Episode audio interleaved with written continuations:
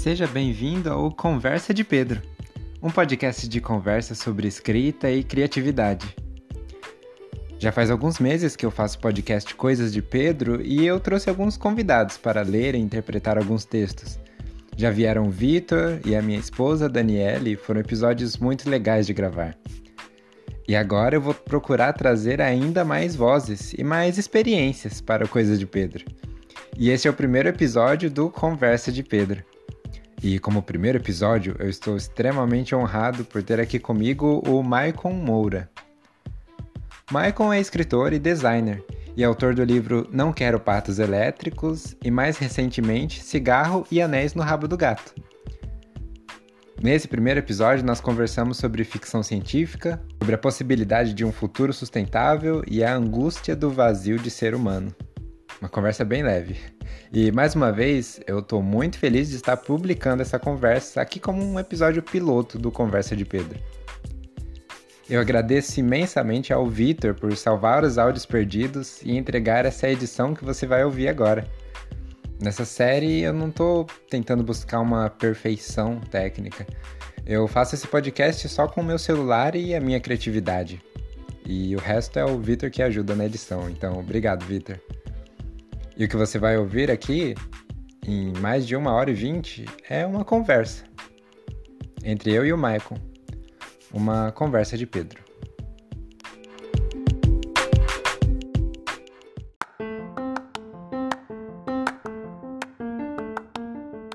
Fala, Maicon. Alô, tá me ouvindo? Nossa, falei alô no começo do negócio.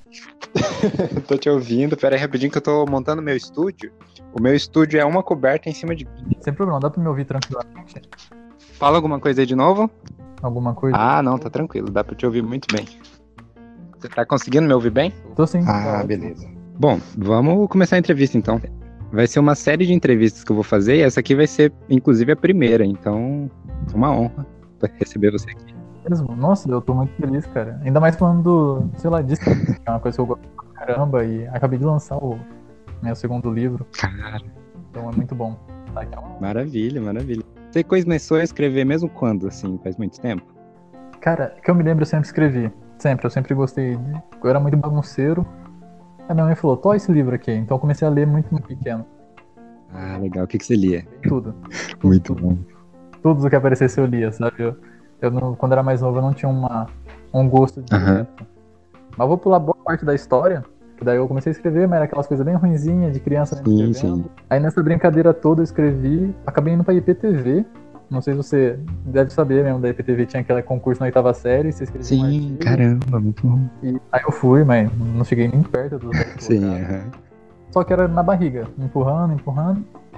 O start mesmo, o instalar da, de tudo aconteceu em 2016. Eu tava cursando contabilidade. Perdi na vida, cursando contabilidade, uhum. nada Aí num dia eu acordei com uma ideia. E essa ideia coçava na minha cabeça, eu comecei a escrever uns contos sobre serial Caramba! Aí eu comecei a escrever, continuei escrevendo. Chegou num ponto que eu não prestava atenção na aula da faculdade. E eu falei, não, isso não é pra mim, eu vou ter que sair daqui. E eu tava meio que endividado com a faculdade, eu falei, pronto, esse é uhum. Saí da faculdade, tentei escrever, tentei, tentei, não consegui. Passei bons quatro anos aí, tentando, até 2020, que foi quando um pouquinho antes ainda, 2018, que daí eu já entro um pouco na ficção, que foi quando eu conheci a ficção do jeito que ah, ela é, entendi. escrevo. E foi quando eu conheci o Asimov. Então, eu sempre gostei de filmes de ficção, mas sempre é aquele hard, né? É, tem toda a ciência por trás, ele explicando um monte de coisa, é. um monte, um monte. Aí eu conheci o Asimov, que pra mim, assim, foi o início mais certeiro que eu tive. Porque não sei se você já leu o Asimov, você falou que tem até um episódio sobre ficção científica. Sim, com certeza. Tem um box aqui do A Fundação, maravilhoso. Vou começar a ler em breve, de novo, né? Já, eu já li, mas vou ler de novo. Então, maravilhoso, cara. Eu comecei Muito bom. Uhum. Eu, nossa, o robô foi um start na minha cabeça. Eu entendi que ficção, ficção científica não é. era sobre robôs. O Asimov escreveu o soft, né? Tem a divisão, tem a ficção científica soft e o hard. O hard é quando a gente explica aquele Sim. monte de coisa que o cérebro do robô pseutônico funciona de tal uhum. jeito por causa de tal jeito. Ele não ia para esse lado, ele ia. O cérebro do robô funciona assim, legal. Só que existem sentimentos, os humanos têm que lutar contra esses sentimentos, tem problemas, tem aquele conto em que os robôs começam a cultuar um deus e o deus é o núcleo da nave. Aí foi nisso, cara. Eu comecei a me apaixonar. Falei, nossa, é isso que eu quero escrever. Escrevi vários Maravilhoso. Então, assim, o que acabou te, te dando esse start foi justamente você ver que a ficção científica não é muito técnica, né? Sim, sim. Como eu escrevi é, o suspense de psicopata, eu tinha aquele quê em cima da psicologia, né? Não vou colocar aqui que eu sou um sim, é. psicologia, mas acabava pesquisando sobre, entendendo sobre dores, problemas. Foi quando o Asimov fazia isso, né? Ele trazia esse lado humano para as coisas, essa ideia orgânica. Aí, um tempinho depois, eu me apaixonei de repente, perdidamente, pelo K. Aí foi quando tudo deslanchou mesmo e eu caí de cabeça. Sim, uhum. Porque quem escreve mais sobre humanos no futuro é o Philip K. Dick. Não importa onde esteja, não importa uhum. sobre o que seja, sempre vai ser sobre as pessoas. E isso é, é fantástico, cara. Foi o que me moveu pra dentro do que eu escrevo atualmente. E aí ele escreve toda uma questão, não só de é, uma questão humana, né? Eu acho que foi uma das coisas que eu te falei assim que a gente começou a conversar foi isso. Eu identifiquei um pouco de Philip K. Dick no clima de seus contos, só que mais ainda nos personagens, né? Tipo, tem um pouco de vazio ali que os replicantes acabam tendo aí nos seus simulacros. Eu achei isso muito interessante. Sim, exatamente, exatamente. É o vazio existe ali, né? Igual, não sei que conto a gente vai começar falando. Não, sim. É, não, deixa eu direcionar aqui rapidinho antes da gente falar, que eu queria saber do seu primeiro livro de contos. Ah, eu não quero fazer que ele é um romance. Ah, muito bom. É uma história essa daí. Se a gente tiver uhum, sim. contar. Foi assim. É, eu queria muito escrever um romance, isso é, foi 2020. E eu tava louco, eu precisava escrever um romance porque faziam quatro anos que eu tentava Sim. e não saía nada.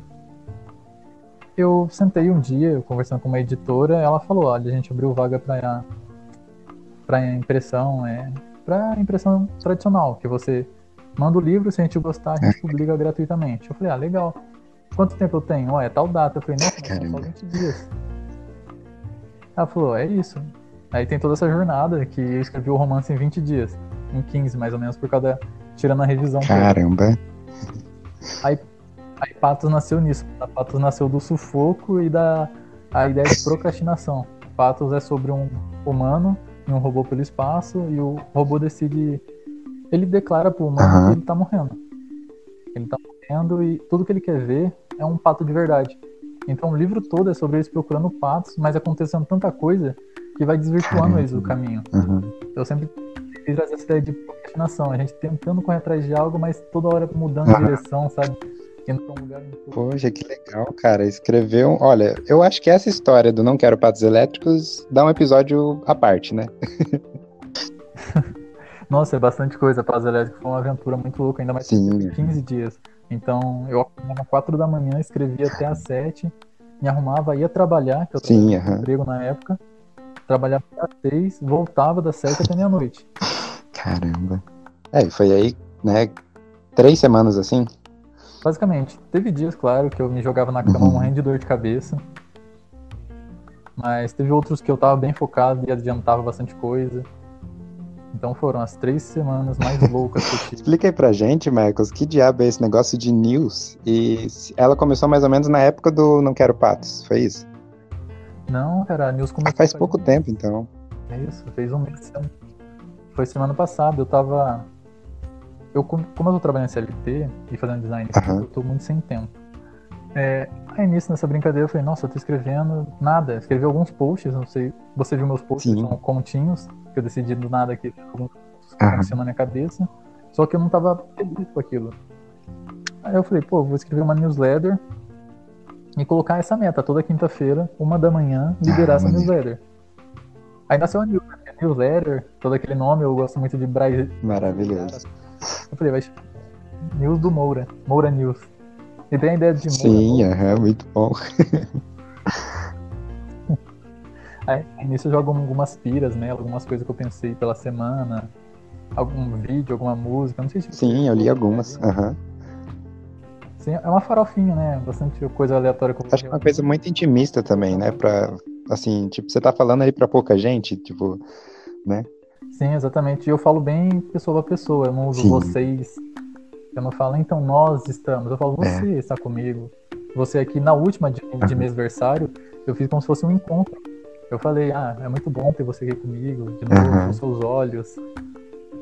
Eu fiz bem íntimo, como se eu estivesse saindo com a pessoa mesmo, tendo um encontro. Maravilhoso. Pra quem tá ouvindo, como é que a gente acessa essa news, então? Meu, é, link na bio, né? Esse dia eu falei, é, é link na news, é só ir na é, link, é, link na Uhum. news pra bio. Você só ir no Instagram, arroba Michael S. Moura, eu coloquei na bio. Link na bio Beleza, maravilhoso. Um link direto, tipo, michael.com barra news. Mas a gente Uhum, um maravilha.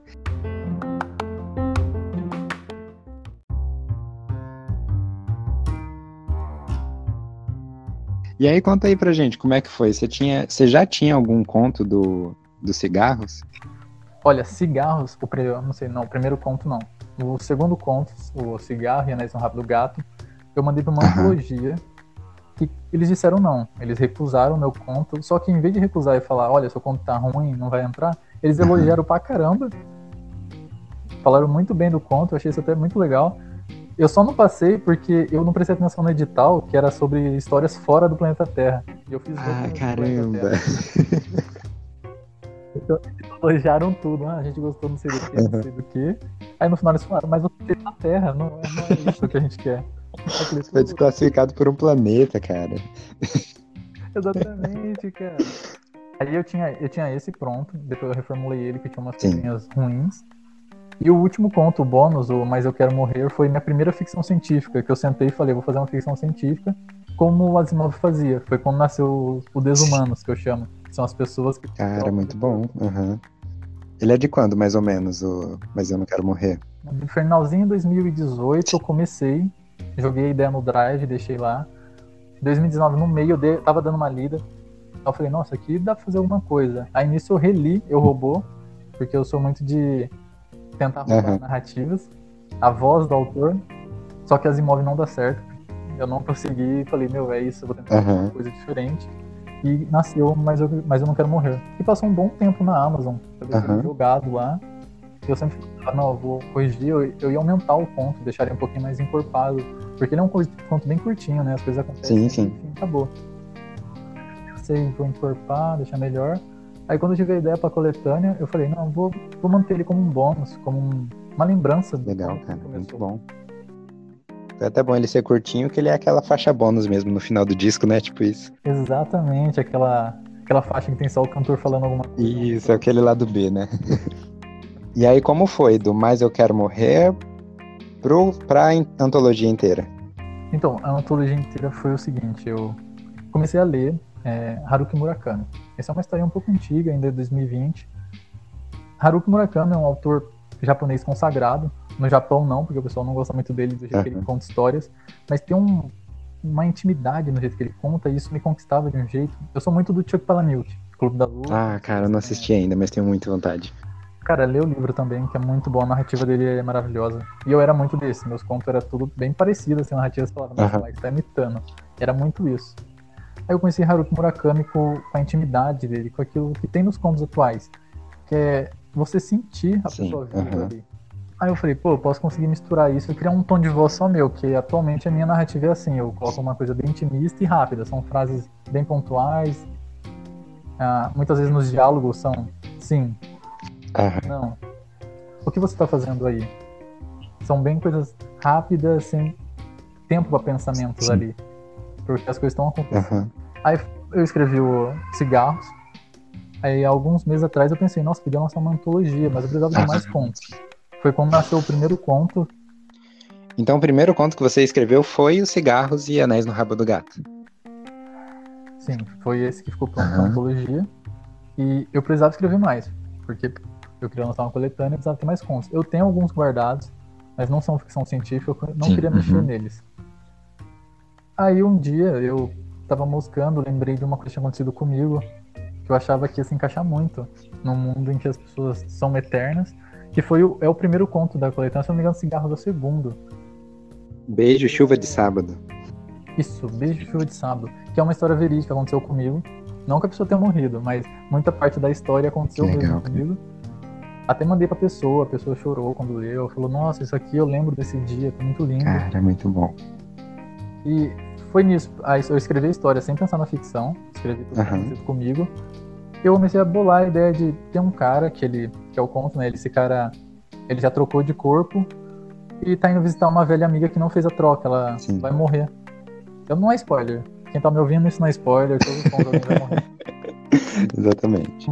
Eu sempre começo o conto já avisando, já tá no conto, você já sabe que alguém vai morrer, como Sim. É a vida, né? Exatamente, eu acho que a morte, cara, nos contos são o, o ponto mais vazio que eu consegui encontrar de sentimento. Porque eu tentei pôr o máximo de sentimento no conto. Tem. Você sente o amor, você Uhum. sente o carinho, a emoção. Você sente o vazio que acompanha os personagens porque eles não têm mais Sim. rumo nenhum. Eles não sabem o que eles querem ser. Aí você acompanha isso e vai se enchendo de coisas. Você vai, nossa, o que, que ele vai fazer? Eu, Aham. acredito que seja assim. O que vai acontecer? O que você vai fazer? Nossa, por que tá acontecendo isso? Aí no, no Gatos, no Cigarros e Rápido Gato, tem essa paixão escondida no personagem principal pela Sim, garota aham. que ele tá. Você sente essa paixão, ele caminha esse tempo todo com essa paixão que ele tenta esconder. Aí no final, obviamente, é um spoiler aí, galera, ela morre. E quando ela morre, eu crio esse vazio que acaba. Todo aquele amor que ele tinha não serviu pra nada. Tudo que ele fez pra ela não serviu pra nada. O conto em si é sobre procurar um gato que ela mesma depois diz Sim. ela não tem um gato. É, são caminhos direcionados ao Muito vazio, sabe? É bem. É Muito legal. louco, cara. Tem um pouco esse vazio de. A busca deles era vazia, né? A gente vai falar um pouco mais disso mais pra frente, mas a busca deles era vazia, apesar da relação ser tão intensa e, e transparecer isso, depois que acaba, é isso, né? Exatamente. É, não, não aconteceu mais nada. Não tem o que falar depois. É por isso que a história acaba, né? Ela, o vazio chega e engole tudo. Muito bom. Não tem mais o que ele fazer, não tem onde ele recorrer. Vamos fazer o seguinte, então. Explica pro pessoal como que a gente pode. A gente não, porque na verdade eu já consegui o meu exemplar, mas como o pessoal que tá ouvindo pode acessar esses contos, como que eles podem comprar aí o Cigarros e Anéis no Rabo do Gato.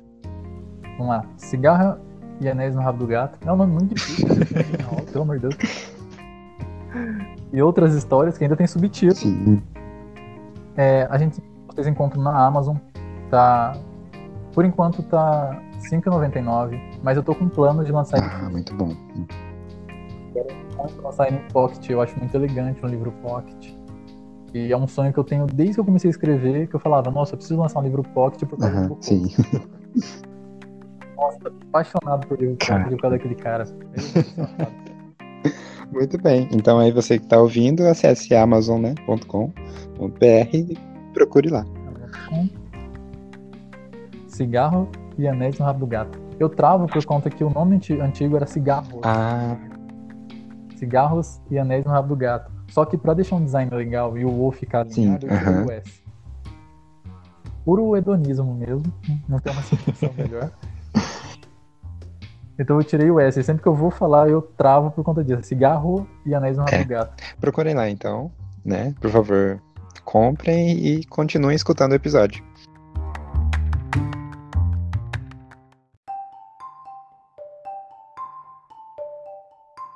Então, Michael, você falou sobre é, Asimov, né? Você comentou agora no final Bukowski também, que agora eu percebi, né? Tinha um bucólico ali que eu não tava achando. Agora costurou toda essa ponta, entendeu?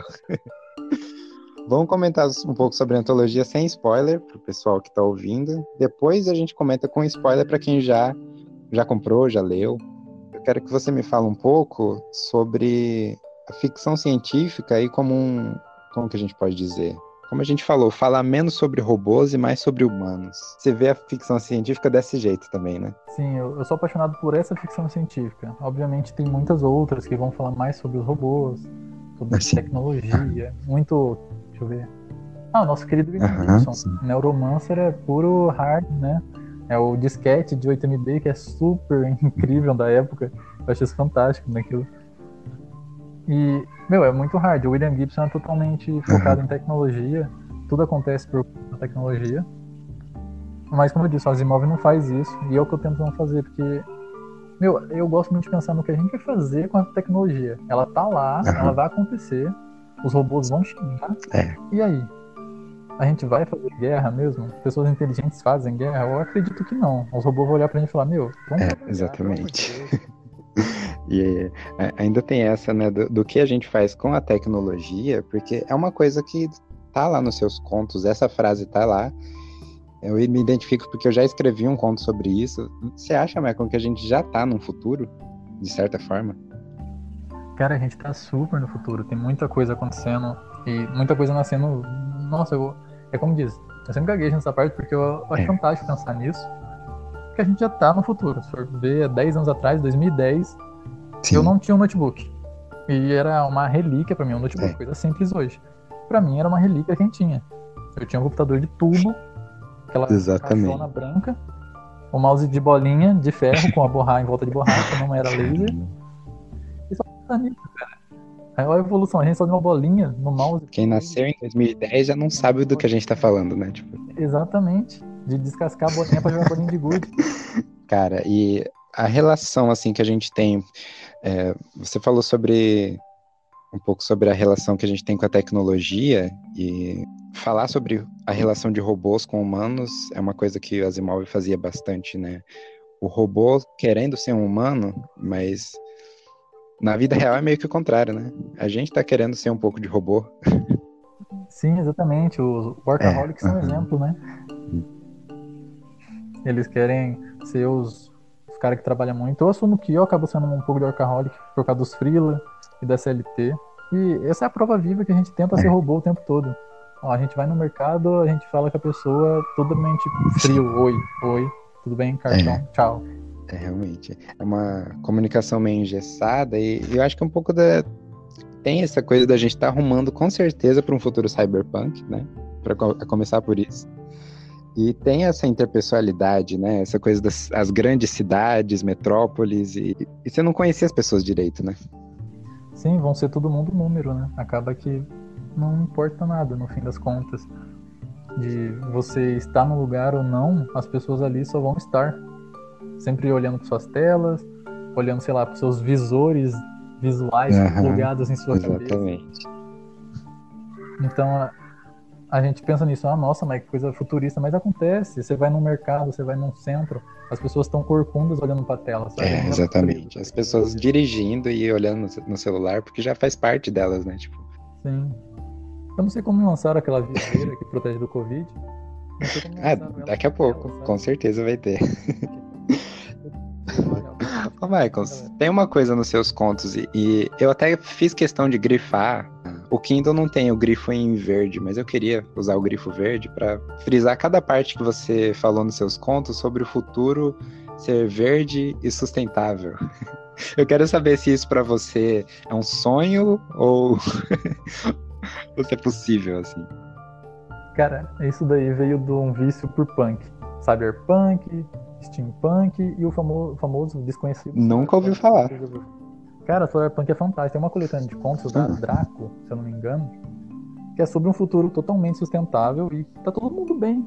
Tá? Tipo, tem árvores, o campo é verde, planícies. Eu corto muito os animais, mas na nessa Solarpunk tem os animais vivos. Nos meus eu tento tirar eles para dar uma crítica no sim, sim. carnivolismo.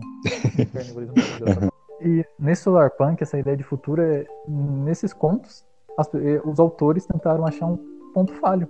Tem uma história que é uhum. é fantástica, eu não lembro de qual autor que é, que no futuro as pessoas usam tipo uma tatuagem para se alimentar. Eles se alimentam do Caramba. sol. Então eles não precisam, uhum. não precisam comer, só tem a tatuagem. E a crise toda do conto é que os pais não querem tatuar o filho. Porque Sim. o mínimo do ser humano é comer. Eles, eles não querem tirar isso do filho dele, porque se ele não fizer a tatuagem, ele não vai. Ele vai morrer de fome. Entendeu? Mas se ele fizer, ele virar mais um, Sim. sei lá, um, mais um robô, digamos assim, uhum. tatuado que se alimenta do sol. Eu achei isso fantástico, tipo, dizer que esse mundo. Cara, e o pessoal que tá ouvindo. Pessoal, não, você que está ouvindo, vou colocar um P2P aqui. Coloque no Google Solar Punk e olhe as imagens.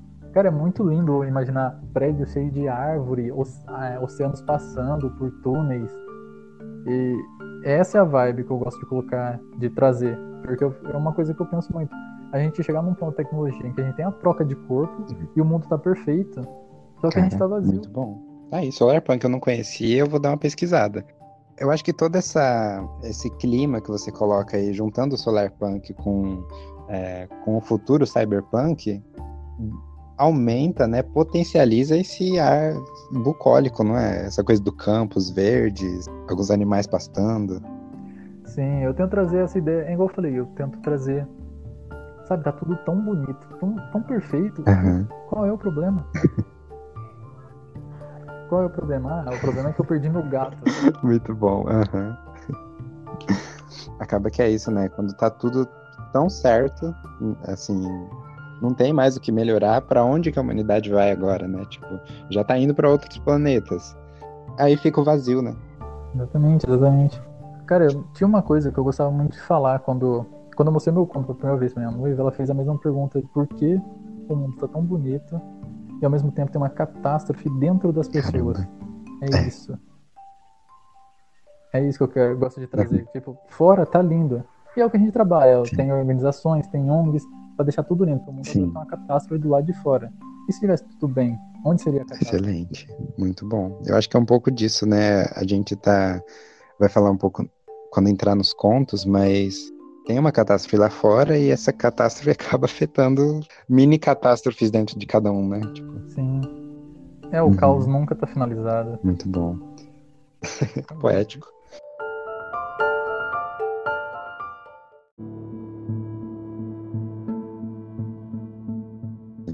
Fazer o seguinte, então, Michael, vamos agora comentar com spoilers. Então, fica aqui o alerta: se você não leu Cigarro e Anéis no Rabo do Gato, daqui pra frente tem spoiler. Beijo e Chuva de Sábado. Michael, eu, eu comecei lendo seu livro meio assim. Eu achei que o carro era uma inteligência artificial, entendeu? Não sei. Quando eu Que eu ideia. também achei. Que ideia foi essa? Por favor, me fala. Cara, ia entrar um outro conto na antologia, na coletânea, que não tem nome, eu provavelmente ia chamar A Minha Vida e, e Meu Ex-Marido. Provavelmente ia Aham. ter esse nome. Que ia ser uma mulher contando a vida dela com um marido que vendeu o corpo. Caramba. Que seria esse cara do carro. É, na ideia, como a gente pode, no futuro que eles estão, eles podem trocar o corpo pra onde eles quiserem. Aí o cara Sim, vendeu para o corpo dele começou a trabalhar como taxista, como sistema operacional. Então ele faria bico de taxista, de Uber, né? Seria um Uber. Aham. Ele seria sistema de uma casa chique, seria sistema. A ideia era fazer ele como tipo sistema de geladeira numa casa muito chique. Assim, aham. E, e foi essa ideia de. Essa liberdade. Porque quando eu escrevo os contos, eu tenho todo um roteiro, uma escaleta, mas eu deixo. Eu acabo viajando em algumas coisas. No início, eu Uhum. só a voz dentro do carro que eu roubei essa ideia do Felipe K. Dick, num conto do- da, da coletânea dele, Sonhos Elétricos. Se não me engano, Sonhos Hum. O primeiro conto, se não me engano. Que dentro tem um carro que ele começa a conversar com o rapaz de um jeito bem humano, sabe? Ah, por que você tá usando essa roupa? Começa a fazer umas perguntas bem assim. E eu falei, nossa, que Caramba. carro humanizado. Aí Uhum. quando eu escrevi, eu pensei, por que não ser um humano? Uhum. Por que ele não tem uma vida? E ele começa a falar da vida dele, que tem esposo, filho. Sim, muito bom. Então, Eu quero que já deixar claro, então, desse conto que acabou não entrando e de outros que a gente vai ver, todos os contos, a antologia inteira é na mesma terra, né? sim, basicamente. Na verdade, são dois universos. Tem o. O distante, não sei dizer muito bem. Mas tem, tem dois contos. Com os simulacros, o desumanos, Aham. que eu chamo de desumanos, as pessoas que trocaram de corpo para ficar mais jovens para sempre. Sim. E tem a, a ideia das pedras caindo na Terra. Que ela era um meteoro gigante, está vindo para a Terra. E do nada ele congelou na atmosfera. Então ele vem bem devagarzinho, aos poucos, para destruir a Terra. Aham. Então são esses dois, dois mundos, digamos assim, duas versões. Eu acho que os dois são ficção científica, assim, no cerne, na alma, mas esses textos sobre os simulacros é, é uma ficção um pouco mais, mais Asimov, né? Lida um pouco mais com tecnologia aí, né? É, sim, é bem isso mesmo. Eu quis trazer essa ideia de Asimov e Felipe K. Dick. O Felipe ele trazia essa ideia de focar mais nos humanos. Tinha até drogas, ou era um mundo alternativo. Sim. ou o pessoal em Marte, ou o pessoal morreu e nem sabe que morreu. E o Asimov não, o Asimov sempre trouxe robôs junto, então eu quis deixar isso. Tem dois contos Asimovinianos e dois contos Felipe K. Dickianos. Isso. K. Dickianos, né? Aham, perfeito. Mas logo no começo, no primeiro conto, você já fala que uma das frases, a última frase do desenvolvedor da empresa, é, ele falou que a tecnologia não salvará todos. E que profundo para se dizer frase, num conto sobre robô. Se suicida. Uhum. que é, era um conto que eu deixei pronto, ia entrar na coletânea, só que eu achei que ele não estava no mesmo nível Uhum. de, das coisas, do jeito que tá a narrativa. Que o criador de tudo, ele ele se suicidou. Eu comento sobre isso num dos contos no, da menininha, Sim. mais pra frente. Só que no outro eu trabalho bem mais isso, da ideia de que ele chega num ponto que ele consegue realizar aquilo, só que ele começa a pensar que fizeram aquilo com ele. Uhum. Então, ele fica com isso na cabeça de que talvez eu seja um simulacro. Quem vai dizer que eu não sou? É muito igual. Eu fiz meu trabalho muito bem. Então eu posso ser um simulacro, sem problema. Ele se suicida nisso. E quando eu uso essa frase, é porque no Patos Elétricos, os, simu- os desumanos só funcionam para. só acontecem com as pessoas mais inteligentes do planeta. Sim. Uhum. Só Steve Jobs, só Bill Gates, Elon Musk, só esses caras super, super inteligentes. Os que meio que fizeram merecem viver para sempre, né? Tipo, Exatamente. Eles têm que estar vivos para conseguir continuar criando coisas, sabe? sim. Uhum. Então eu trago essa meio que esse easter egg do Não Quero Patos Elétricos e trago essa pequena crítica ao ponto em que a tecnologia não chega em todo mundo. Sim.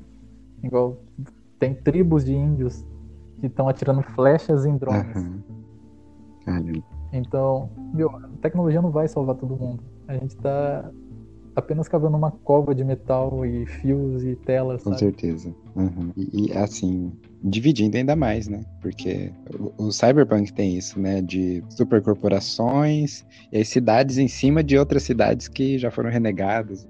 Tem muito disso. Exatamente. E são coisas simples, tá ligado? O meu celular é menor, é menor que alguém, eu já sou menor que aquela pessoa. Uhum. Sim. O, o meu computador tem menos memória, eu já sou menor que aquela pessoa. Entendeu? Coisas pequenininhas que bobas. O meu relógio é um relógio analógico, o do cara é, é um relógio que conta o tanto de passo que ele deu. Sim. Entendeu? Tem essas pequenas diferenças, detalhes bem minúsculos, em que já mostram que a tecnologia vai fazendo a gente separar e no fim de tudo ela não vai salvar todo mundo. É interessante você falar, é, a tecnologia não salvará todos, porque o, o que a gente está percebendo aqui é que na ficção científica acaba tendo esse viés de uma, uma coisificação das pessoas, assim, que as pessoas elas ou vão trocando partes do seu corpo por partes cibernéticas, né? A gente já está trocando nossa memória pelo nosso celular, né? Falando para ele lembrar as coisas pra gente, os números de telefone, essas coisas. Exatamente, eu penso muito nisso. Tem uma palavra que chama, que chama é, descoisificar. Sim, aham. Eu gosto muito dessa palavra, é uma palavra que eu pretendo tatuar um dia, porque é, é o que você disse, a gente coisifica tudo, tudo está sendo coisificado. Já tem o famoso biohack, Sim. né?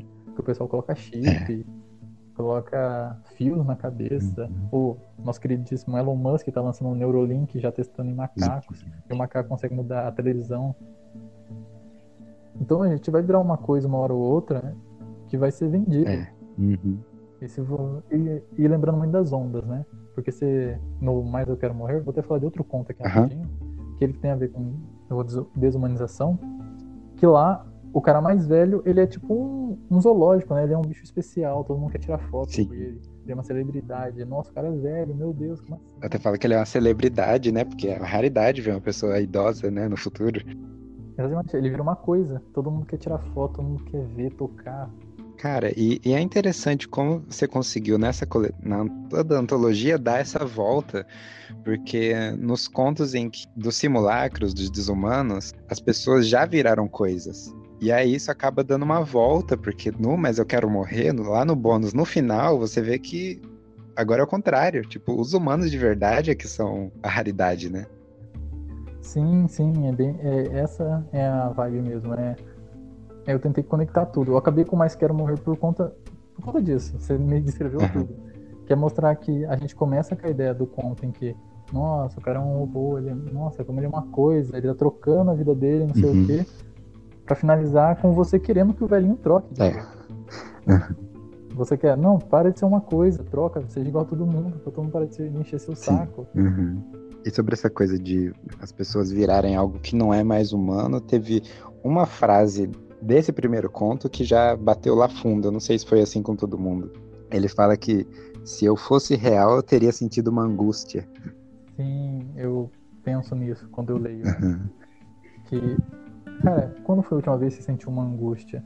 Quando você, eu tava assistindo TV, ou sei lá, recebeu uma notícia em que morreu não sei quantas mil pessoas de Covid. Quando bateu uma uhum. Muitas pessoas que acabam tão comigo vivenciando e veem isso, ela fala, nossa, já pensou se é um tio meu? Mano, não importa quem seja, são 200 mil, 300 mil pessoas. É, exatamente. E essa angústia é. é um sentimento humano, né?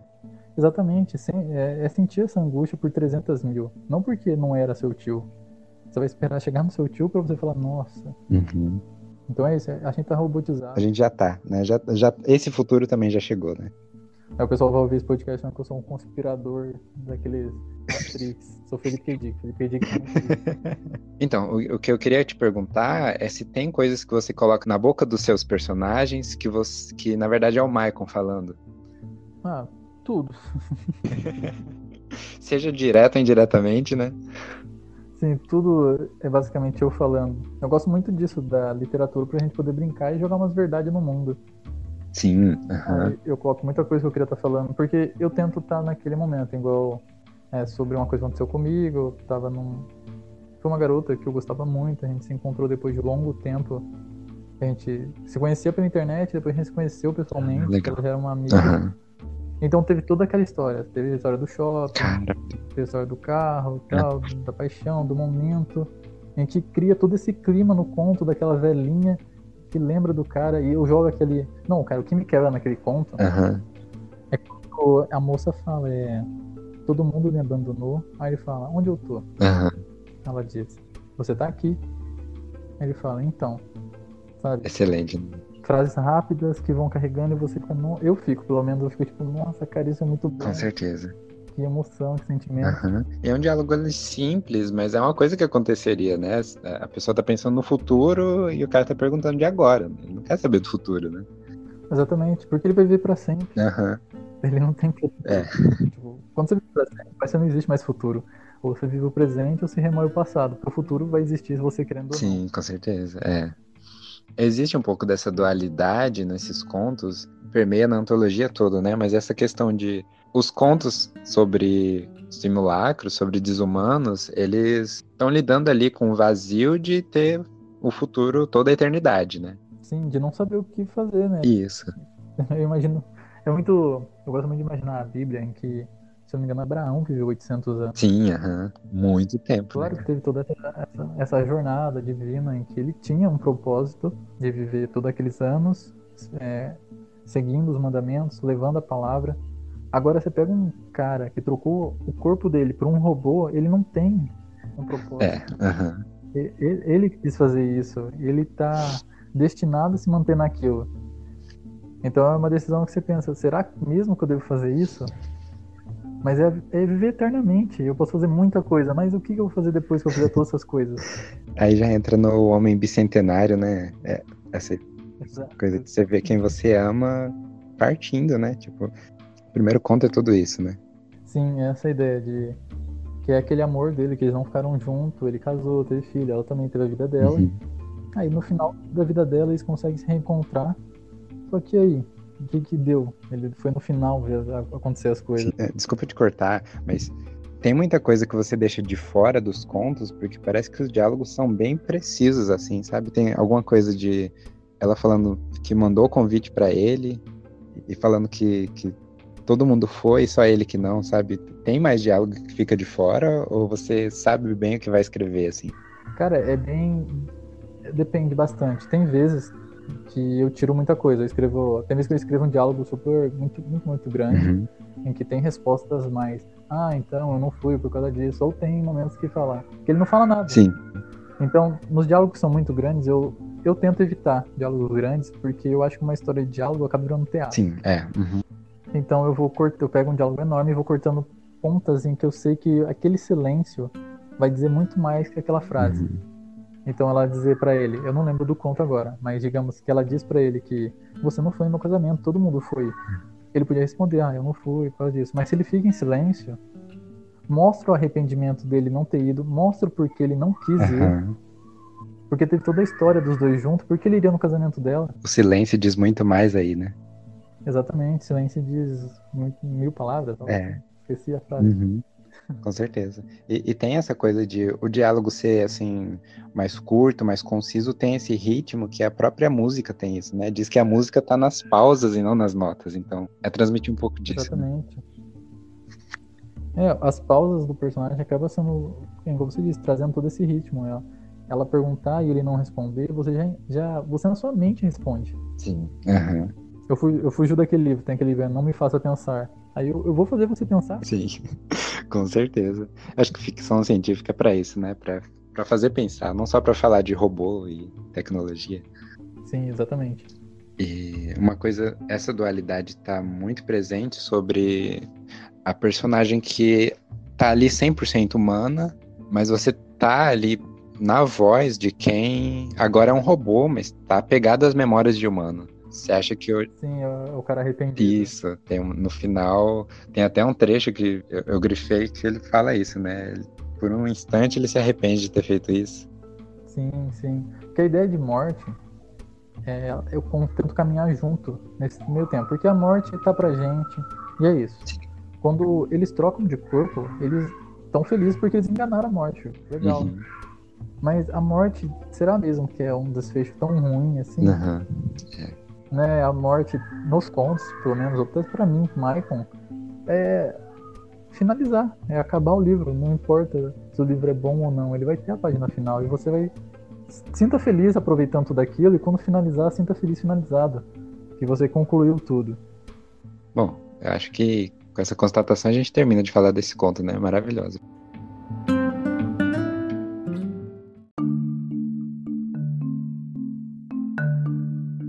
Certo, Michael. Agora a gente vai pro conto que leva o nome desse, dessa antologia, né? Cigarro e Anéis no Rabo do Gato. Sim. Começa contando pra gente de onde veio a história de pedras enormes paradas no céu, prestes a explodir a Terra. Então, a ideia começou com a ideia das pedras destruírem a Terra.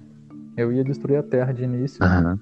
só que eu tava muito nessa vibe da intimidade. E eu fiquei pensando, se a Terra é destruída por pedras, não tem uma intimidade. Não tem. É, destruiu, legal, a gente arruma um jeito de sobreviver, porque ficção científica eles vão arrumar um Sim, jeito. aham.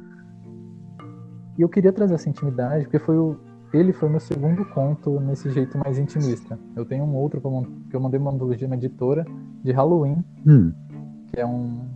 Que eu vou entrar nela rapidinho, que é sobre um leprechal. Aham. O rapaz. Ele encontra um leprechal no meio da sala dele. A mulher dele chega e e ela não viu o leprechal. Ele tava lá e tudo acontecia. caramba. E a mulher dele, eu vou dar spoiler do conto, a mulher dele não quer mais ele. Ela, ela se arrependeu de ter casado, só que ela não fala Ah. isso. E o leprechal fica falando. Ela cansou de você, cara. Caramba. Ela quer, quer mandar você embora. Ele fala, que, aí o leprechal, o leprechal diz, né? Você tem três pedidos. E num dos pedidos ele fala, eu quero que minha mulher seja feliz. Aí o sujeito aparece no meio da rua. Aí ele fala, o que tá acontecendo? Ele liga pra esposa, a moça- a esposa não atende. Porque pra ela ser feliz, ele tinha que estar fora da vida dela. Caramba. Aham. Aí ele fala, não, eu quero ser feliz junto dela. Aí, nesse segundo pedido, ele morre. Porque pra ela ser feliz junto dele, ele tem que estar morto. Caramba. Excelente, muito bom. Aí, aí o último pedido dele é, eu quero voltar pro começo. Aí o conto finaliza com a mesma frase no início, como se ele recomeçasse a história, Sim. sabe? Como se ele estivesse vivendo um looping há muito tempo. Muito bom. Excelente. Só pra saber, assim, esse conto é o conto do duende citado no primeiro, no primeiro conto? Sim, é esse mesmo. Eu faço uma pontinha dele. Muito bom. Cara, maravilhoso. Você começou então com esse conto mais intimista e, e- e como que você foi parar de Leprechaun pra Meteoros? Então, daí eu peguei esse conto, né? E falei, falei, nossa, eu quero deixar mais íntimo. Não existe nada mais íntimo, cara, que a ansiedade. É. Na minha cabeça. A, a- pira. Realmente. É, é muito íntimo. É uma coisa que você tá ansioso, você sente aquela ansiedade, é uma coisa que você não pode demonstrar. Uhum. Ou você pode, mas você não sabe demonstrar uma ansiedade. Sim. Eu não pode ficar correndo, gritando, pessoal, tô ansioso. É, não, não vai como. funcionar. E geralmente a ansiedade, ela já te dá alguns gatilhos assim, essa palavra já tá meio gasta, mas ela já te dá algumas reações né, físicas que você não percebe, né?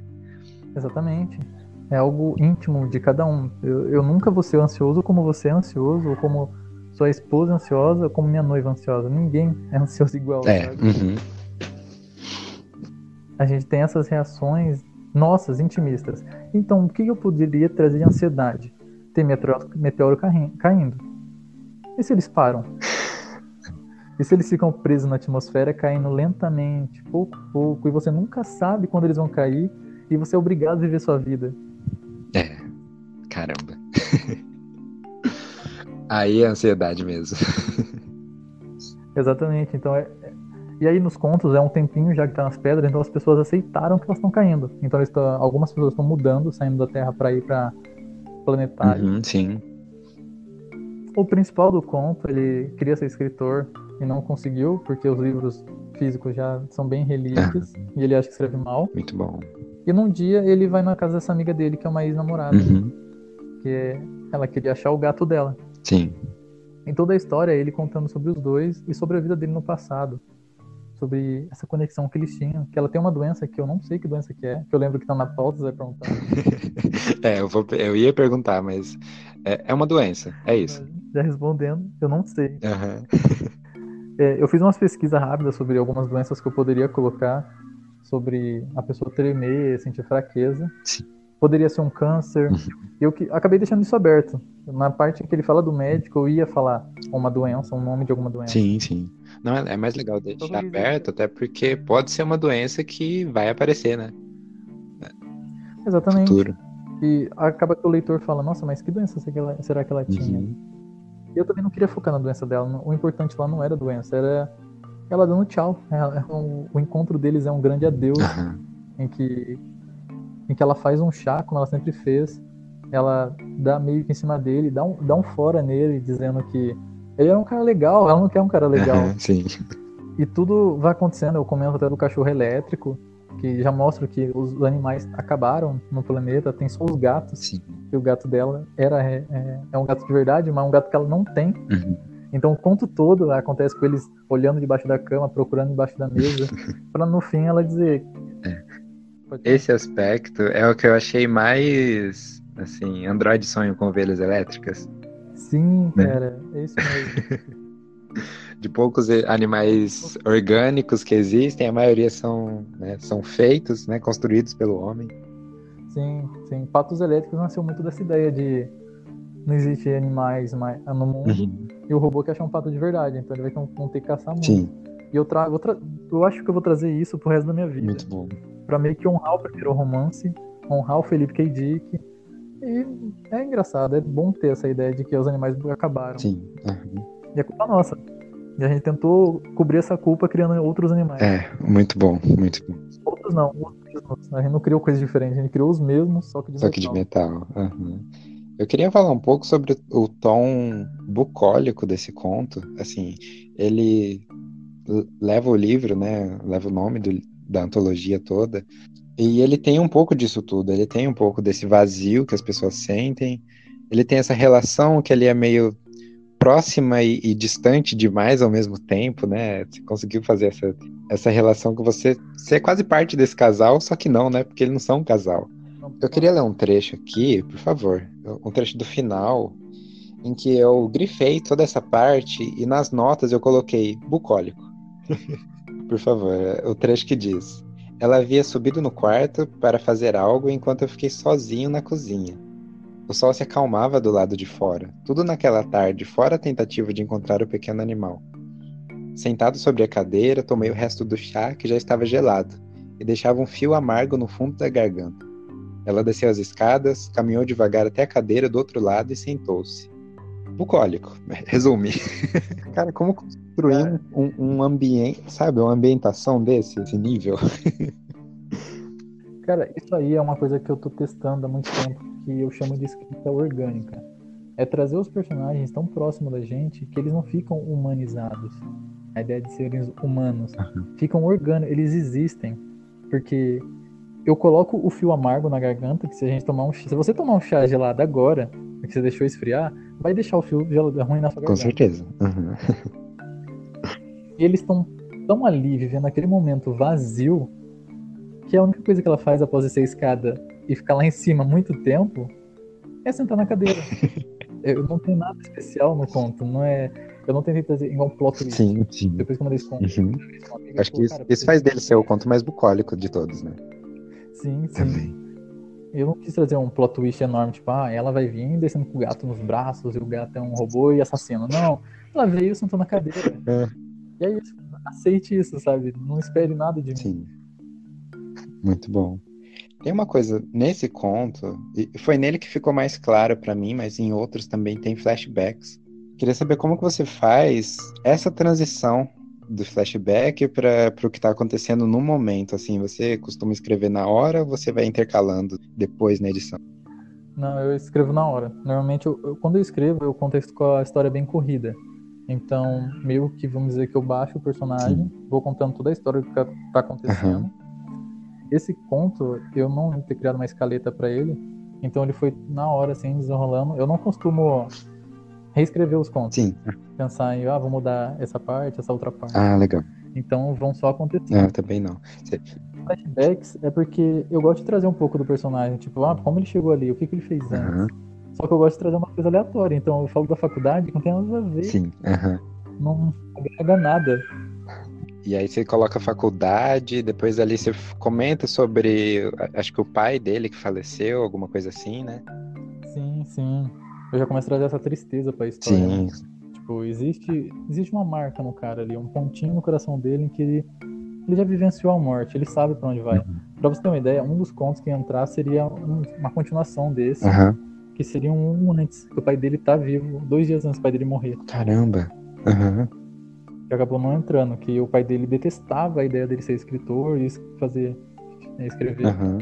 que o pai dele ele é mecânico de animais elétricos. Aí ele queria que ele fosse mecânico de animais elétricos.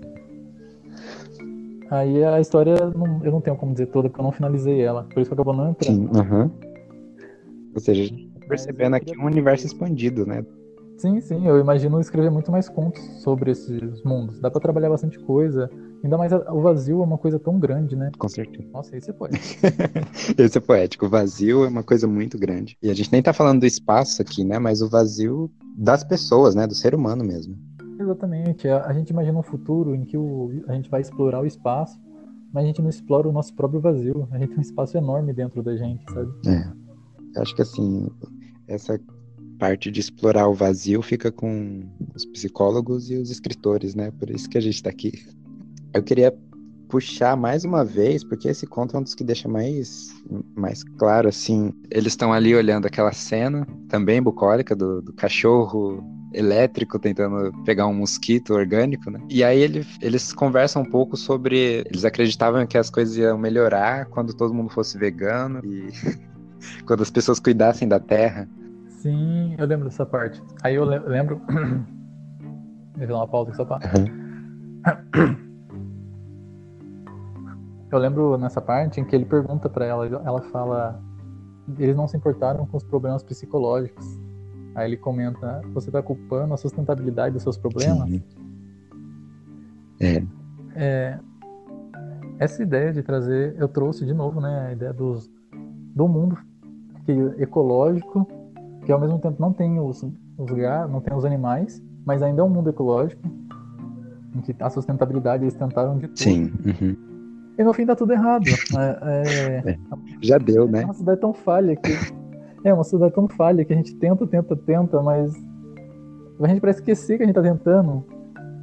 É acordar de manhã e falar, hoje eu vou melhorar minha vida. Chega três horas da tarde e você tá se entupindo de McDonald's, de refrigerante e vendo notícias. sabe? Você já desistiu, a ansiedade já tá batendo de novo. Exatamente. Tudo começa e acordou 10 horas. Você quer melhorar a sua vida acordando 10 horas da manhã. Uhum. Eu acho que o conto tem muito disso. É, você ter citado o Bukowski dessa entrevista já, já trouxe a peça que faltava, assim, para entender as suas referências, né? Que fizeram você chegar nesse conto. Cara, tudo é baseado em Bukowski, Haruki Murakami, Felipe K. Dick e Asimov. Eu coloquei todo mundo num liquidificador gigante e tomei todo dia às quatro da manhã. Perfeito. Vamos pro próximo conto, então.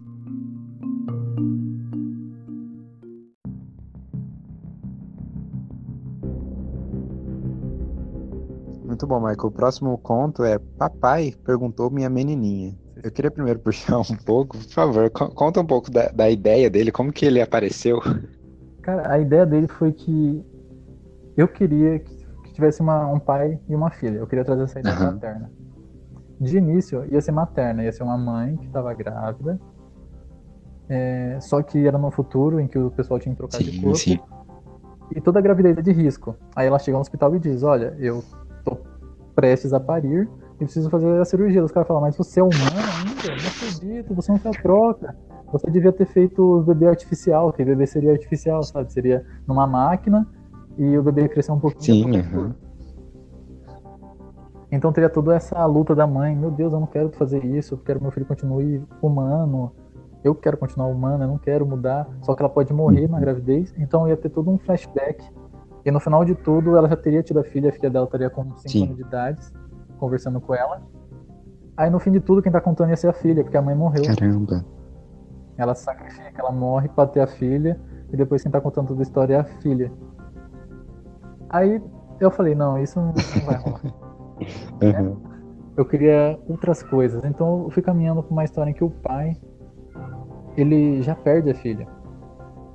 E eu não demoro muito para dizer isso no conto, então é, a gente tá dando spoiler mesmo. Ela sim, sim. a filha. Uhum. E ele enlouquece, ele quer porque quer, porque ele já tá trabalhando num jeito de transferir a mente das pessoas para o uhum. computador. E ele consegue com a filha. Então no começo do conto, você já, já te batem dizendo que eles vão deletar a memória sim, da menina. É. Já dá essa urgência, né? E deletam a memória da menina. Aí quando entra o número 7, são 7 passos, 7 minutos, 7 segundos, eu não lembro agora, e ela tinha 7 anos. Caramba, não tinha ligado isso, é verdade. Aí começa a entrar o número 7 na história. E é, eu gosto muito em que todo, as pessoas que leram Patos, pessoal, leiam Não Quero Patos Elétricos, que vocês vão pegar que na hora que eles estão lá entre papai e filha, hum. ele fala do cheiro, ele fala com ela, nossa, isso aqui tá horrível. E ela diz, foi o Mo que fez. O Mo no Patos Elétricos é a consciência da nave. Uhum. Que nesse livro é a consciência Sim, da casa. Uhum. Caramba. Eu gosto das é. ligaçõezinhas. E uma coisa que eu gosto muito nesse conto é a ideia da, de trazer que a nossa mente é mentirosa. E eu coloco que ele sentiu o cabelo da filha dele com a mamila. Aí na outra parte ele sente de outro cheiro. E no final ele dá outro é. cheiro. Uhum. Sempre pisando na ideia da mente mentirosa. E, na, e isso vem à tona quando ele tá na banheira. Não sei se você chegou a entender o conto. Algumas pessoas falaram, eu não entendi hum. o que aconteceu. É, esse conto, ele é o mais agitado. É um dos que tem os plot twist mais. assim, você vai entregando ele aos poucos, mas quando ele vem, ele é um tapa na cara. e o que eu entendi foi que ele tava ali numa maca. Mais ou menos isso, né? Tipo, estavam tentando trazer o corpo dele, só que ele tava preso nas memórias. É bem isso, ele, ele dá o tiro na banheira. Ah. Na banheira ele deu o tiro na cabeça, enquanto tava o telefone, então correram atrás dele para transferir a memória dele para um simulacro, que eles estão uhum. que é real. Só que na cabeça dele, ele foi chamado para trabalhar nos simulacros.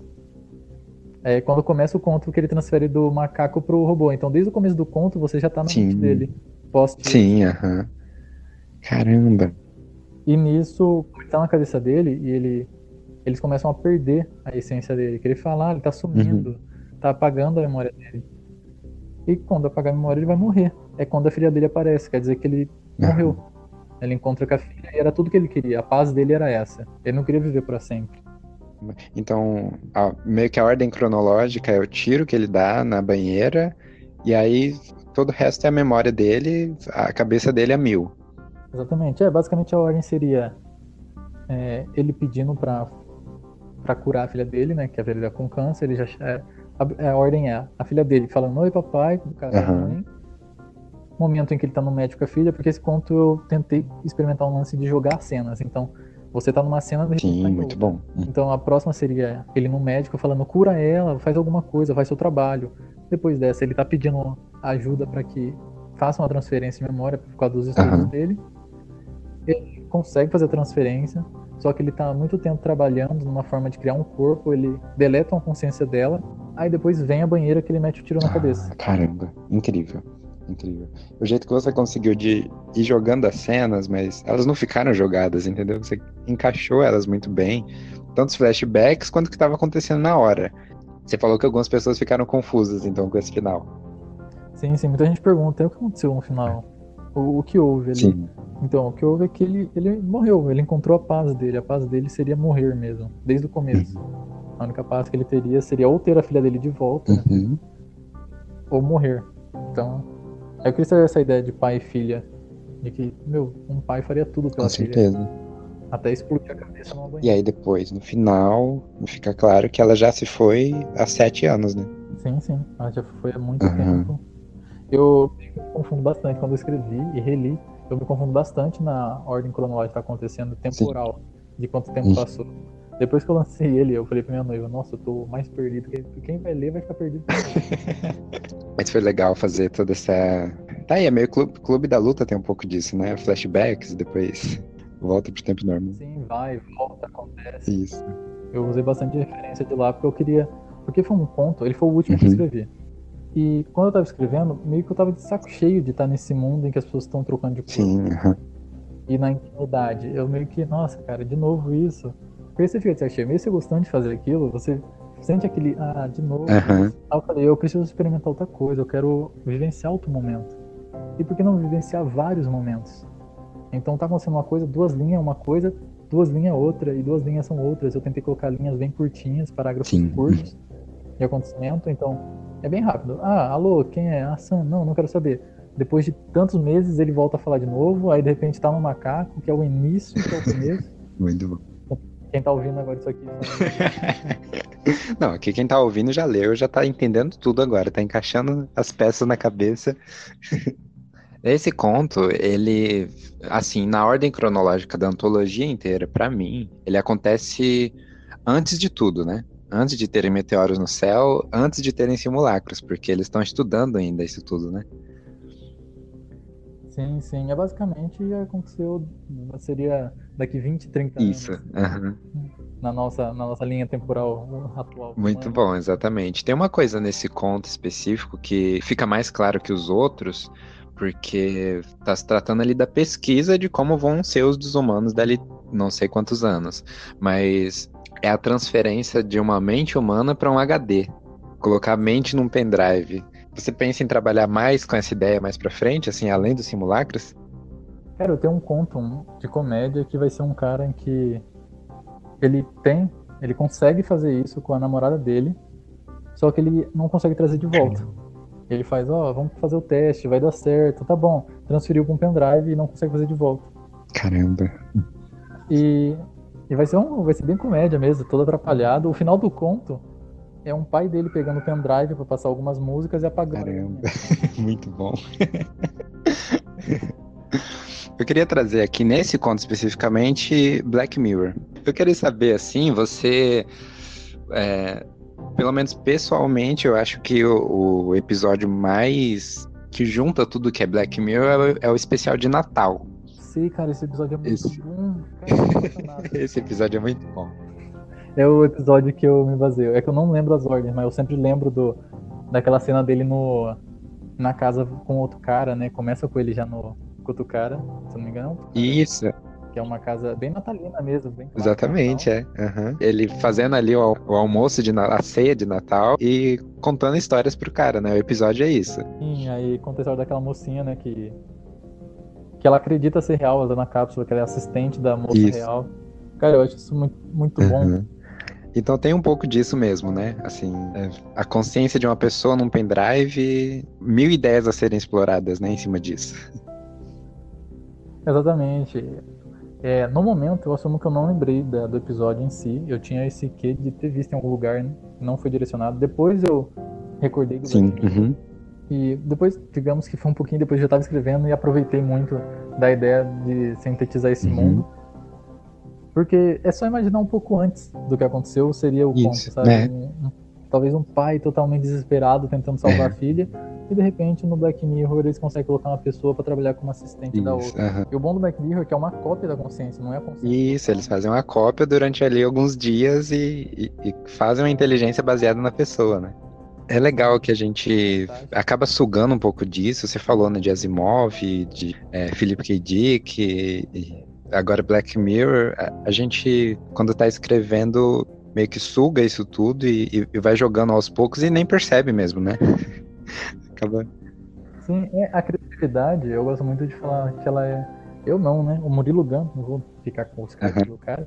Não sei se você conhece. Sim, sim. Então, ele tem um curso dele, ele falava que a nossa criatividade, na verdade, é uma combinabilidade. Isso. A gente combina várias coisas e joga lá. E eu acredito muito nisso quando eu tô escrevendo, porque as ideias que a gente vai tendo, a gente é de outro lugar, assim, que a gente fala, nossa, isso aqui funcionaria nisso, consciência da pessoa no pendrive, igual você já deu a ideia da consciência no pendrive, eu já tinha pensado uhum. nela, mas se eu não tivesse pensado, você pensou em colocar consciência é. no pendrive, uhum. você podia parar esse podcast agora e escrever uma história com um garoto, colocar a memória da a consciência da namorada um pendrive e o pai dele apaga colocar. Perfeito. É, maravilhoso. E, e a criatividade é, é, isso, né? Eu pretendo trazer pessoas diferentes aqui, de, de áreas diferentes, mas o, criatividade vai ser sempre isso, né? Você combinar diversas áreas, conhecimentos, influências, né, que você tem. Exatamente, é trazer tudo que você tem de bagagem, jogar a roupa sobre a cama e ficar recolhendo as roupas. Perfeito. E aí, com isso, então, a gente vai pro próximo conto?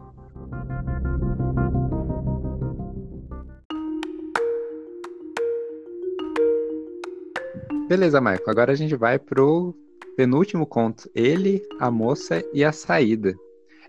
Então conta pra gente de onde que veio a história desse, desse conto e por que é, começar com uma personagem feminina em primeira pessoa? Eu achei um destaque disso, né, dos outros contos. Cara, pra você ter uma ideia, esse conto aí eu tava super perdido. Super, super, super. Hum, eu não tenho outra palavra pra não ser perdido. Porque quando eu começo as histórias, eu não escolho a sexualidade, o gênero da pessoa. Sim, aham. E depois eu coloco algum detalhe, como, sei lá, eu estava sentada. Se eu tivesse visto sentado, digamos, ele seria um cara. Seria Sim, um -huh.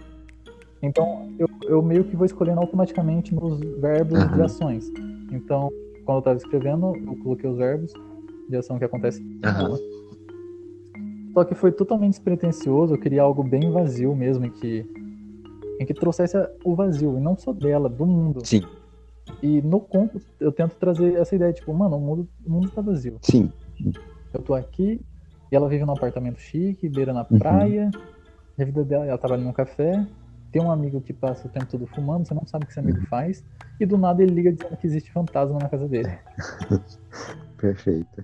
Já começa com a combinação aí de uhum. ficção científica, mas aí você já. Alguém liga falando de fantasma, né? Exatamente. E a primeira ideia era que tivesse um fantasma mesmo. Eu ia falar um fantasma, um holograma, um fantasma tecnológico, eu nunca montei uhum. certinho. E depois ela foi caminhando pra outra hum, coisa. Entendi. Porque os contos caminham sozinho, mesmo planejado. Sim. E nisso eu tava extremamente perdido, porque ela, era, ela foi uma personagem muito vazia, que eu não conseguia pôr emoção nenhuma que eu queria dentro dela. Era como se ela contasse toda a história e não me deixasse contar. Aham, uhum, sim. E enquanto eu tentava escrever, dizer sobre ela, ela já vivia uma vida diferente dos outros contos. Tem, eu sinto que esse conto é muito diferente dos outros, porque ela vive uma vida vazia aceitável, ela aceita. É, exatamente. Uhum. Ela tá lá, ela faz a mesma coisa, ela ainda fala, não, vamos lá na praia. Ela fala pra ele, vamos se encontrar na praia? Não, na minha casa. E ela dá. Eu dei uma ênfase quando vi isso, porque pra ela quebrou uma uhum. rotina em que ela ia pra praia, fumar cigarro, ficar olhando no mar e pensando na existência uhum. da vida. Olhando as pedras no céu, né? Exatamente. Então, o que me pegou mesmo, eu vou pular até pro final, o que me pegou, que eu até mandei pra redatora, eu falei, ó, tenho três uhum. finais. O final desse ponto, o, o, final que eu usei foi que aconteceu tudo que acontecer, ela foi na casa do rapaz, ela ver o fantasma, mas na verdade o rapaz do nada surta e diz que é tudo uma mentira, que ela precisa sair daquilo. Aí eu roubei um pouquinho das irmãs Wachowski, né? Trouxe o Matrix. Sim, maravilhoso. E ele dá um tiro na cabeça. Nesse tiro da cabeça foi onde eu parei e fui trabalhar. Uhum.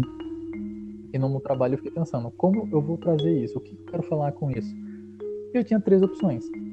É, a primeira opção que o conto é a, ela desmaia por causa do sangue, ela olha para aqueles os miolos pintando a parede, ela desmaia. Quando ela chega, a polícia acha que ela é culpada, leva ela na uhum. prisão. O fantasma, no caso, seria o amigo dela, a lembrança do amigo dela, vai falando: Ó, você precisa dar, sair daqui, isso não é real. Vamos lá, primeira ideia. A primeira ideia era ela acordar, ela dá um tiro na cabeça dela, roubando uma arma de um Sim. policial, e dá um tiro na cabeça e acordar num jogo, tirando um capacete, como se fosse aqueles. Sim, muito sabe? bom. né? em que ela tá jogando. Porque pra ela, chega no momento do conto que ela fala, meu, isso aqui não é real mesmo. Porque entra um policial, ele conversa com ela, e de repente entra outro e diz que com quem ela tá falando? Não tinha nenhum Aham. policial lá. Ela meio que surta o policial. Aí ele fala, olha, a gente analisou a bala e não, você não é culpado, a gente viu que você é inocente. Ela pergunta, mas viram tão rápido? Ela duvida da polícia, das ações. Não, vocês são policiais, era pra Sim, demorar mais. aham. E pra ela aquilo não é certo. Porque Já foi é mais um vazia. Porque a vida dela. É, porque a vida dela é vazia. É, a polícia tá indo rápido. Então, na primeira ideia era o que? Ela se matava e saía do jogo, pra, porque seria um jogo. Não tinha como aquilo ser real. Só que isso ia quebrar totalmente a ideia dos contos. Porque ia fazer que todos os contos que estavam na coletânea fossem. Ia ficar muito fora, né? Exatamente. É, Meu, peraí, então quer dizer que não aconteceu nada do que aconteceu aqui atrás? Eu li tudo isso à Então. toa? Ia ser aquele final de. aquele final que nada aconteceu, era tudo sonho, e aí. Exatamente. Aí eu falei, nossa, que clichê. E quando eu perguntei pra redatora, ela falou, é isso que eu espero. Eu falei, não, você tá esperando isso? Que Uhum. chato. então, beleza, eu pensei, eu preciso de outro final. O outro final seria, na verdade, ela nunca saiu da casa dela. Ela é tão vazia que ela nunca saiu, ela já tinha ido pra outro Cara. planeta. E tudo aquilo era uma fantasia de uma pessoa que queria Sim, ficar na Terra. aham. Ela imaginava como seria estar na Terra ainda. Será que era bom? Eu podia ver o mar, porque lá onde ela estava ia Aham. ter mar. Ia ser quase um. Eu penso, eu penso muito naquela cena do Interestelar, aquele planeta curvado. Assim, Muito sabe? bom, isso. Então, basicamente, ela olhava pela janela e ia ver campos e casa de outras pessoas. Ela não É. ia ver o mar. Ia sentir o cheiro salgado das coisas. Só que eu pensei, pô, chato, não gostei. Eu falei, não gostei, não quero isso, eu quero algo. Eu quero que finalize com um baque mesmo, e até com uma mensagem. Com certeza. Foi quando eu tive a ideia do que acontece. Ela pergunta onde é o banheiro e na cabeça dela tudo é uma mentira, não é mentira. Ela se convenceu, né? Sim, o cara falando pra ela, o fantasma, né? Olha, sai daqui, você precisa sair. E ela- ele diz pra ela que tem um fantasma em casa, é um código que eles combinaram pra ela conseguir fugir Aham. daquilo. Seria um, um modo do Sim. da Matrix. Ela entra no elevador, sobe até o terraço, e de lá tem aquela cena em que ela diz que ela olha o céu, sente o mar e se Aham. joga. Aí é quando eu finalizo. A ideia era finalizar com ela se jogando, só que ia ficar muito aberto. Sim. Ia ficar mais aberto do que o outro final dela tirando o capacete, né? Exatamente. Aí então eu mudo totalmente o diálogo e agora é o policial que tá dando uma entrevista falando que muitos jovens estão se suicidando por causa da ansiedade das pedras. Eu já dou aquela mensagenzinha de Sim. se cuida, Aham, sabe? Que os jovens estão achando que é mentira, que é falso, mas aquilo é real, tá acontecendo. E eu meio que já peso em todos os contos, olha, esses contos todos foram reais. Nada daqui eu inventei. Aconteceu alguma coisa comigo em cada Sim. conto. Eu conheci uma garota que foi comigo no Uhum. shopping. Eu conheci uma garota que perdeu um gato e a gente conversou. Nenhuma morreu, obviamente, mas teve uma. Eu tive uma ligação real com os contos. No conto do, do pai, eu tive um momento em que eu fiquei tão triste que eu achei que tinha perdido algo na minha vida e eu precisava mudar Sim. aquilo. E pra mim, mudar seria ter aquilo de volta. Mas será que era isso mesmo? Era isso que eu Uhum. precisava?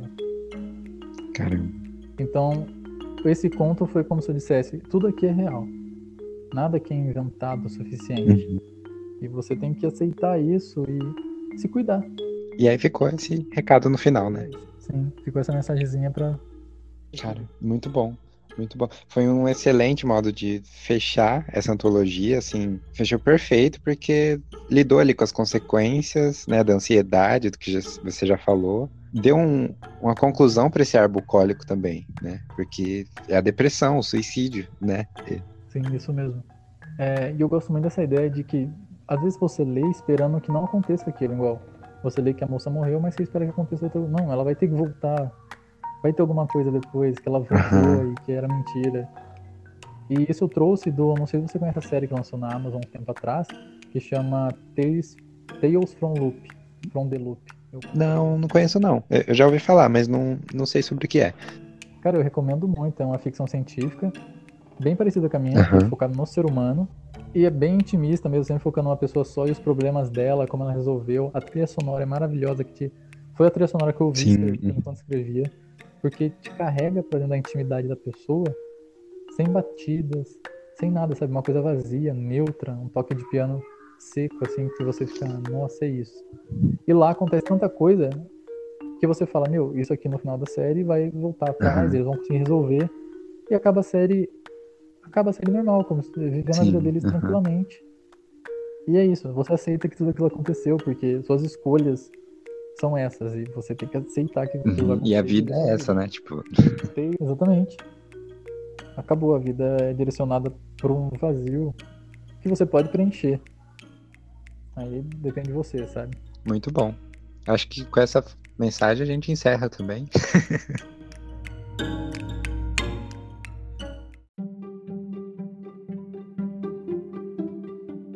A gente ainda tem um bônus. Você quer falar sobre o, o último conto? A gente mencionou ele em alguns outros, né? É, o conto bônus eu acho que não tem muita coisa pra falar. Ele não é tão intimista. Ele foi quase uma brincadeira Uhum, mesmo, sim. pra ter ideia. O vovô do conto Mas Eu Quero Morrer, do conto bônus, por favor, me explica. Por que, que o visual dele jovem é um adolescente grunge? É, porque eu, quando eu escrevi esse Ah, muito bom, muito obrigado. Precisava disso. Eu tava ouvindo Nirvana na época, então eu falei, não, o cara Sim. Kurt Cobain é o Jeans rasgado, é, All-Star, velho, né? Tem que ser velho e camisa, camisa xadrez. É visto, então. Muito bom.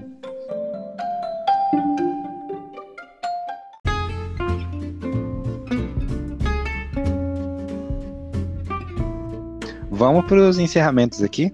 Então, você lançou Cigarro e Anéis no Rabo do Gato. O lançamento foi dia 6 de março em vers- versão digital, né?